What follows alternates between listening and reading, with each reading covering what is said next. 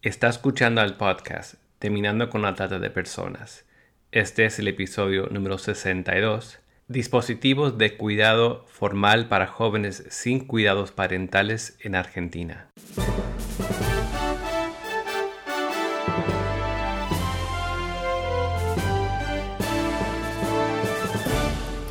Bienvenido al podcast Terminando con la Trata de Personas. Mi nombre es Gilbert Contreras y mi nombre es Virginia Contreras. A través de nuestros episodios, que se emitirán cada dos semanas, buscaremos empoderarlo a usted con herramientas para estudiar el asunto, ser una voz y hacer una diferencia para terminar con la trata de personas. Buenas tardes, Virginia. Muy buenas tardes, Gilbert. Le comentamos a nuestra audiencia que en el episodio del día de hoy entrevistaremos a una trabajadora social argentina para conocer los dispositivos que existen para salvaguardar los derechos de los jóvenes sin cuidados parentales en este país. Sí, hablaremos con María Noel Britos Astigueta, quien es parte de la Secretaría de Primera Infancia, Niñez y Familia, quien también es jefa del programa PAE en la provincia de Salta, en Argentina. Virginia, ¿podrías primero comentarnos quiénes son los adolescentes y jóvenes sin cuidados parentales? Sí, jóvenes sin cuidado parentales son aquellos que han sido separados de su familia de origen, nuclear y o extensa o de sus referentes afectivos y o comunitarios por haber sido dictada una medida de protección excepcional de derechos que prevé la ley 26.061. En Argentina vemos dos modalidades de intervención sobre esta problemática, que una consiste en instituciones de alojamiento de carácter convivencial, comúnmente conocidos como hogares, y otra modalidad enmarcada dentro de los denominados sistemas de cuidado familiar, que serían las familias de acogimiento o similares, que incluyen a los dispositivos de alojamiento que proponen una dinámica de funcionamiento similar a la familiar. ¿Hay estadísticas al respecto? De acuerdo a datos del 2012 de UNICEF, hasta mediados del 2011, de los aproximadamente 40 millones de habitantes de la República Argentina, aproximadamente 12 millones eran niños, niñas y adolescentes, lo que constituía el 30,75% de la población de este país. Ahora, sobre ese total, 14.675 eran niños, niñas y adolescentes sin cuidado parental, de los cuales casi la mitad, o sea aproximadamente el 49%, residían en la provincia de Buenos Aires y Capital Federal. El 17% residía en la región del noreste argentino, en el centro del país aproximadamente el 15%, en Cuyo el 8%, en la Patagonia el 6% y en el noroeste argentino un 5% de niños, niñas y adolescentes alojados en estos dispositivos de acogimiento, dependientes tanto del nivel nacional como en cada una de las jurisdicciones. En otras palabras, uno de cada mil niños, niñas y adolescentes se encontraba en ese momento sin cuidado parental. Uno de cada mil. Ahora, con respecto a la edad, se estimaba que la mayoría de la población eran adolescentes que tenían entre 13 y 18 años, un 45%, mientras que el 29% tenían entre 6 y 12 y el 26% eran niños y niñas de entre 0 eh, y 5 años. De esta población de adolescentes, el 28% egresaba de las instituciones por haber alcanzado la mayoría de edad, pero solo el 7% egresó con un proyecto de vida autónomo y el otro 20% sin haber podido lograr un proyecto propio de preparación para la vida adulta que comienza aproximadamente a los 18 años. ¿Cuáles son los factores que determinan el ingreso a una institución? Bueno, según la bibliografía y la experiencia que nos transmiten los trabajadores sociales, las principales causas de ingreso de niños, niñas y adolescentes a una institución de cuidado son la violencia, el abuso y el maltrato. Muchos de ellos ingresan en edades muy tempranas, teniendo un recorrido institucional extenso, sin que puedan darse las condiciones de egreso, permaneciendo tal vez hasta la mayoría de edad.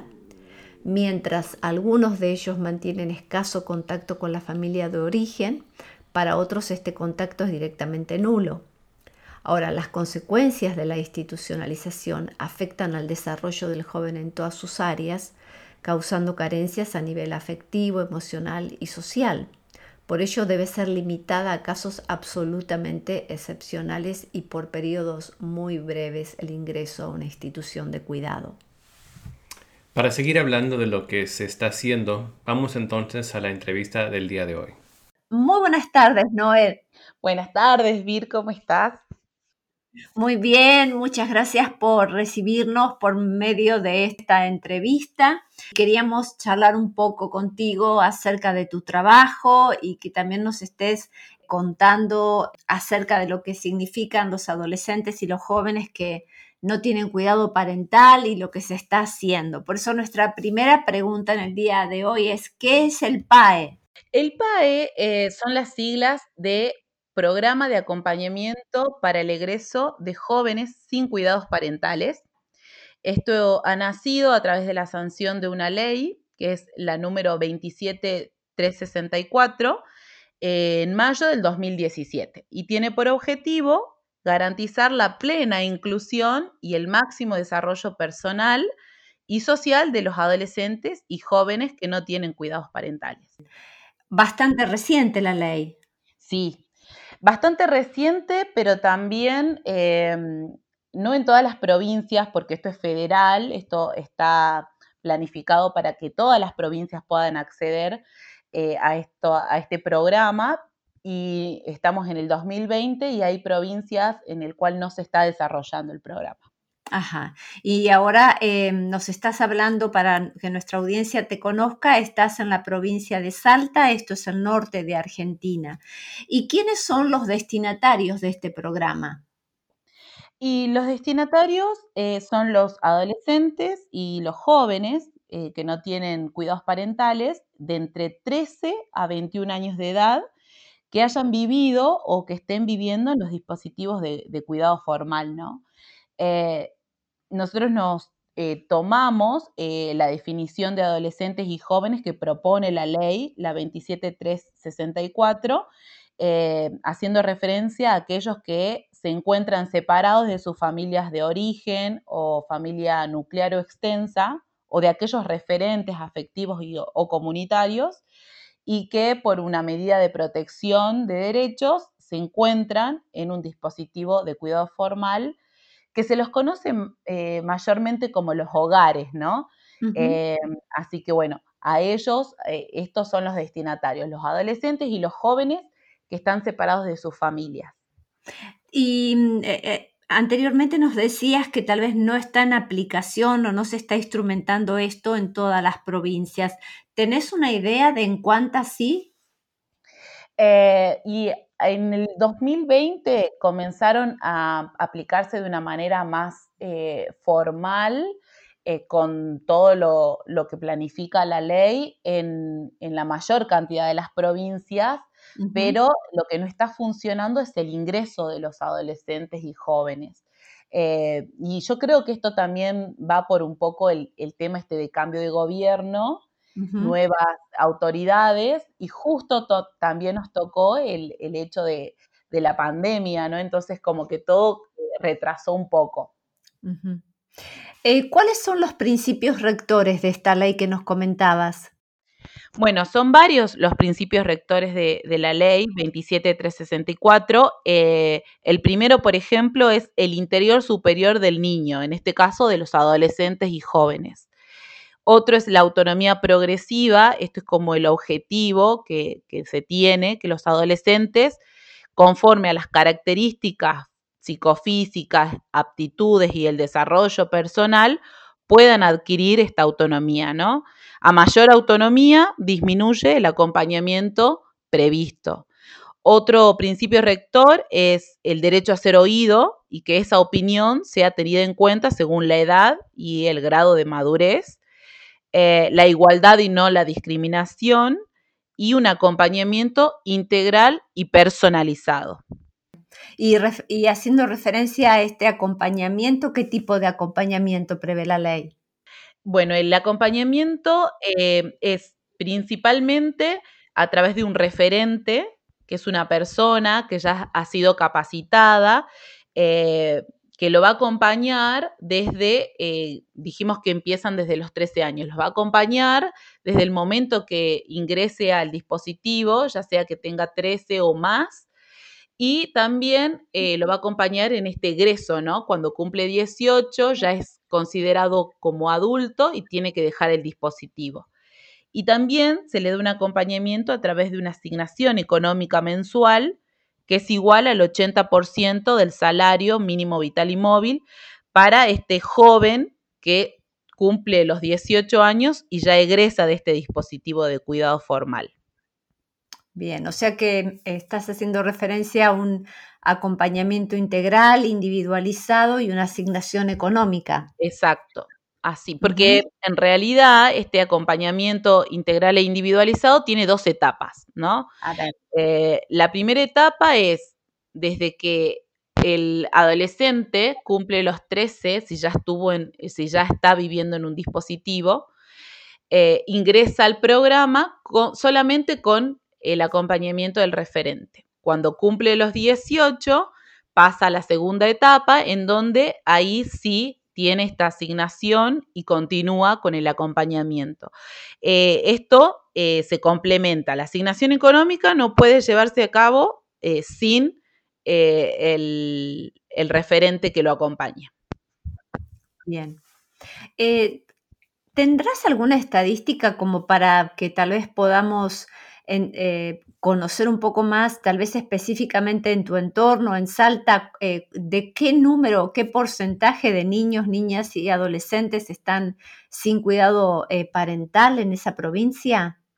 Y bueno, esto, nosotros tenemos en Salta Capital, tenemos nuevo, nueve dispositivos mm. de cuidado formal que abarca desde los cero años, de los uno hasta que, desde que cumplen el añito, hasta los seis años hay un dispositivo, eh, el que se llama Hogar Cuna, y después los demás dispositivos ya forman, eh, se van formando de acuerdo a las edades. Sí, por la situación de la pandemia eh, cambió la situación y las estadísticas porque habían muchos adolescentes y jóvenes en situación de calle que a través de la, de la seguridad policial fueron eh, llevados a un lugar o un dispositivo preparado para que puedan hacer la cuarentena y luego sí, eh, por medio de una medida de excepción, puedan ser llevados al, al dispositivo que le corresponde según el sexo y la edad.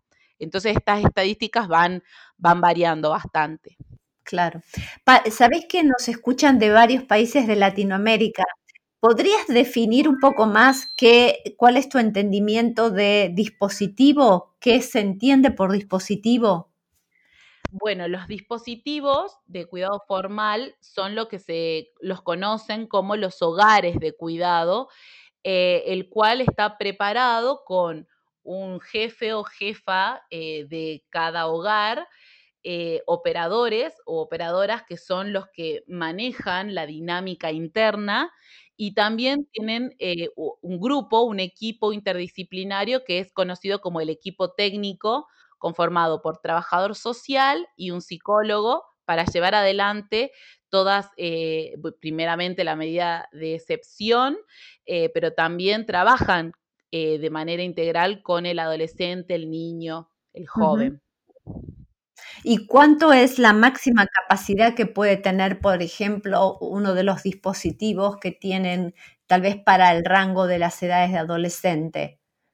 Y eso depende del eh, de el edificio y de las características edilicias, porque tenemos edificios que pueden, eh, que tienen varias habitaciones, eh, que se respete la privacidad del adolescente, del niño, que no haya hacinamiento, eh, que tengan también un lugar, una sala para, para, poder desarrollar sus actividades o un comedor.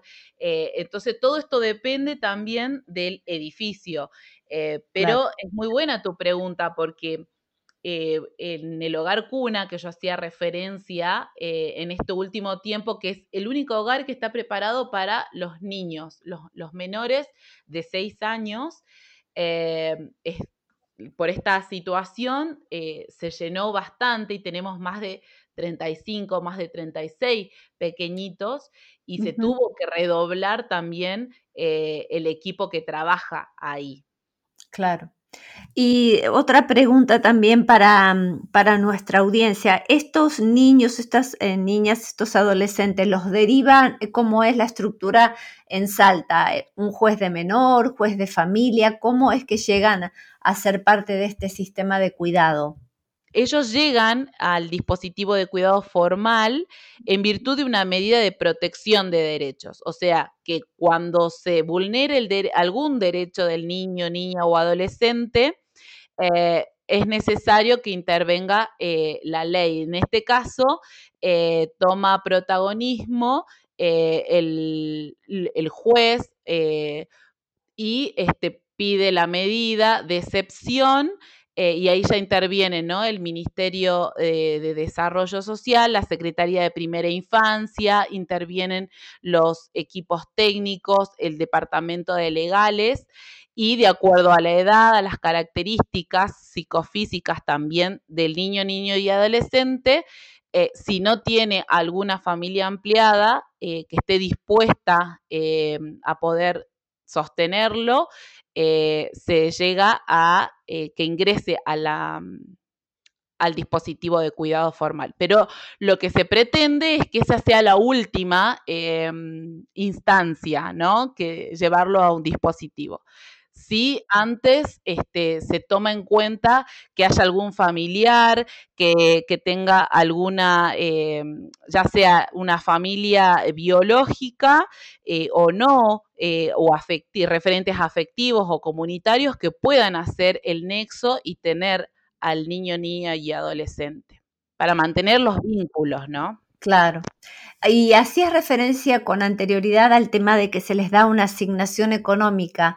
Me imagino que habrá un empoderamiento también de, en cuanto a la administración de recursos o un acompañamiento. Y esto debe ser también, eh, debe estar ligado a la designación de ese referente, ¿no? Tal cual, así es. Todos los adolescentes y jóvenes que ingresan al programa tienen este derecho de percibir una asignación económica mensual, pero este beneficio, que es a título personal, porque lo maneja este adolescente y joven, está siendo eh, de alguna manera monitoreado o acompañado por este referente adulto.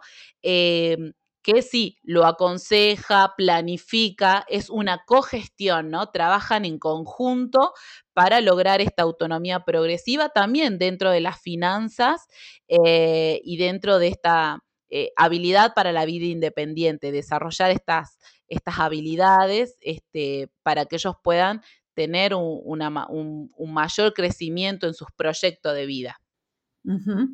¿Y cómo funciona el PAE en este momento en Salta? Bueno, actualmente el programa PAE está funcionando bien. Tenemos tres referentes en Salta Capital. Eh, cada uno de ellos tiene eh, ocho jóvenes porque ingresaron ahora tres jóvenes más.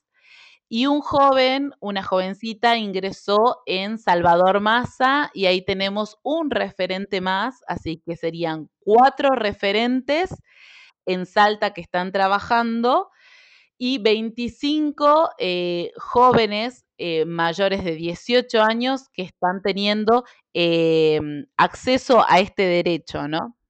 Quiero volver atrás a esta pregunta porque me parece que es tan importante que eh, la frase es sin cuidado parental. Entonces, poder tener estas personas que son como tutores o referentes porque tal vez no los han tenido por diferentes circunstancias. ¿Cómo los que nos están escuchando, si quisieran de alguna manera involucrarse en poder ser referentes, tutores, poder trabajar, cuál sería el camino?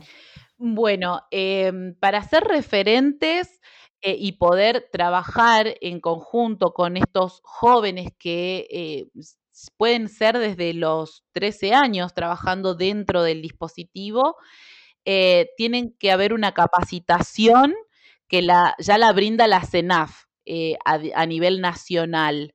esta capacitación es virtual, siempre fue virtual, y teniendo una, una última integración, sí, con las personas, con los capacitadores. Eh, en este caso son virtuales, eh, es una capacitación con puntajes, con, eh, con teoría, con trabajos que tienen que presentar, una plataforma en la cual interactúan las personas de manera federal con otros postulantes a referentes de otras provincias, tienen un tutor el cual los va guiando en esta capacitación. Y previo a esto, eh, sí se tienen que anotar eh, en una lista eh, y llevar una serie de documentación requerida, ¿no? Por ejemplo, uno de más allá del documento, el currículum y que hayan trabajado con anterioridad con grupos de niños, niñas y adolescentes, se les pide que puedan eh, llevar un certificado de antecedentes penales eh, y es importante em, que puedan presentar el certificado de antecedentes penales eh, porque después previo una entrevista con ellos, con los postulantes, se puede determinar el perfil para que sean referentes que puedan acompañar a estos jóvenes en el desarrollo de su vida independiente. Bien. Noé, ¿tenés alguna historia puntual que querés compartir en estos minutos que quedan eh, acerca de tu trabajo y también para alentar a otros de la importancia de, este programa que tal vez no lo conocen? Muchas veces hemos hablado en nuestro, podcast que hay distintas facetas para eh, terminar con la explotación de seres humanos y específicamente la trata de personas que una faceta es la intervención y el rescate, pero también y el cuidado posterior y lo que sería la restauración y la rehabilitación para pasar de víctima a sobreviviente. Pero hay una etapa anterior que son todos los programas de prevención, porque hemos dicho muchas veces que en realidad la trata de personas es la explotación de la vulnerabilidad. Entonces, al no tener un niño, una niña, un adolescente, un contexto, una red, que lo contenga, como sea la primera familia, eh, la primera unidad familiar, ya de por sí está en una situación de riesgo y qué importante que es entonces estos programas que de alguna manera son de prevención. Entonces, eh, nos parece excelente estar hablando de esto en nuestro podcast, pero también animar a otros con historias de esperanza, ¿no? Tal cual. Creo que es muy importante este programa porque em, antes de, la implementación de la ley, eh, los jóvenes que cumplían 18 años y salían de la protección del Estado y de, estos hogares de cuidado, eh, estaban totalmente desprotegidos, no tenían estas herramientas para la vida independiente y muchos eh, estaban en situación de calle y son vulnerables y, son captados en esta red de tratas eh, entonces, eh, creo que es importante el poder acompañar eh, personalmente, de manera integral, en todas las dimensiones de educación, vivienda, derechos humanos, recreación, con el joven y también darle esta herramienta económica para que puedan alquilar, para que puedan comenzar a comprarse eh, los materiales eh, que necesiten, eh, desde una cocina, una cama, se proyecten para terminar sus estudios. Y, yo tengo la historia de dos jóvenes que en la en, este, en esta intervención que se hizo por medio de este, Servicios para la Autonomía y el programa PAE, pudieron acceder a una beca completa en la Universidad Católica de Salta y actualmente están estudiando la carrera de psicología y la carrera de trabajo social, em, demostrando de que realmente pueden superar eh, todos los pronósticos que se cree que un joven sin cuidados parentales va a tener, ¿no? Eh, muchos no tienen el acceso a la educación y que es un derecho y en este caso dentro del programa y con acompañamiento, ellas están eh, actualmente estudiando una carrera en una universidad que es eh, paga, pero que están haciendo un esfuerzo y, son de ejemplo para muchos que eh, las ven y, y, sí se puede, sí se puede eh, salir adelante, puedo terminar mis estudios, puedo seguir con mi familia, porque dentro de estos jóvenes y jovencitas hay un grupo de jovencitas que son madres adolescentes y que no están solas, sino que tienen a cargo uno o dos niños y, también es necesario el poder guiarlas en cuanto a, ser madres, ¿no? Porque no tuvieron quizá esa figura de niños. Eh, así que creo que es muy importante, como vos decís, eh, esto de la prevención y el acompañamiento con estos adolescentes y jóvenes. Perfecto. Muchísimas gracias, Noé. Como siempre decimos, eh, nadie puede hacerlo todo, pero todos podemos hacer algo. Muchísimas gracias por el trabajo que estás haciendo, que es de inspiración para muchos. Dios te bendiga. Muchas gracias a ustedes y espero que haya sido claro y la verdad que es muy gratificante que esto se pueda conocer y pueda llegar a otros lugares y sea de ejemplo. Así que un beso enorme. Seguro que sí. Bendiciones. Para toda nuestra audiencia, todos los recursos y los datos van a estar al pie de este podcast para que pueda averiguar e involucrarse. Muchas gracias.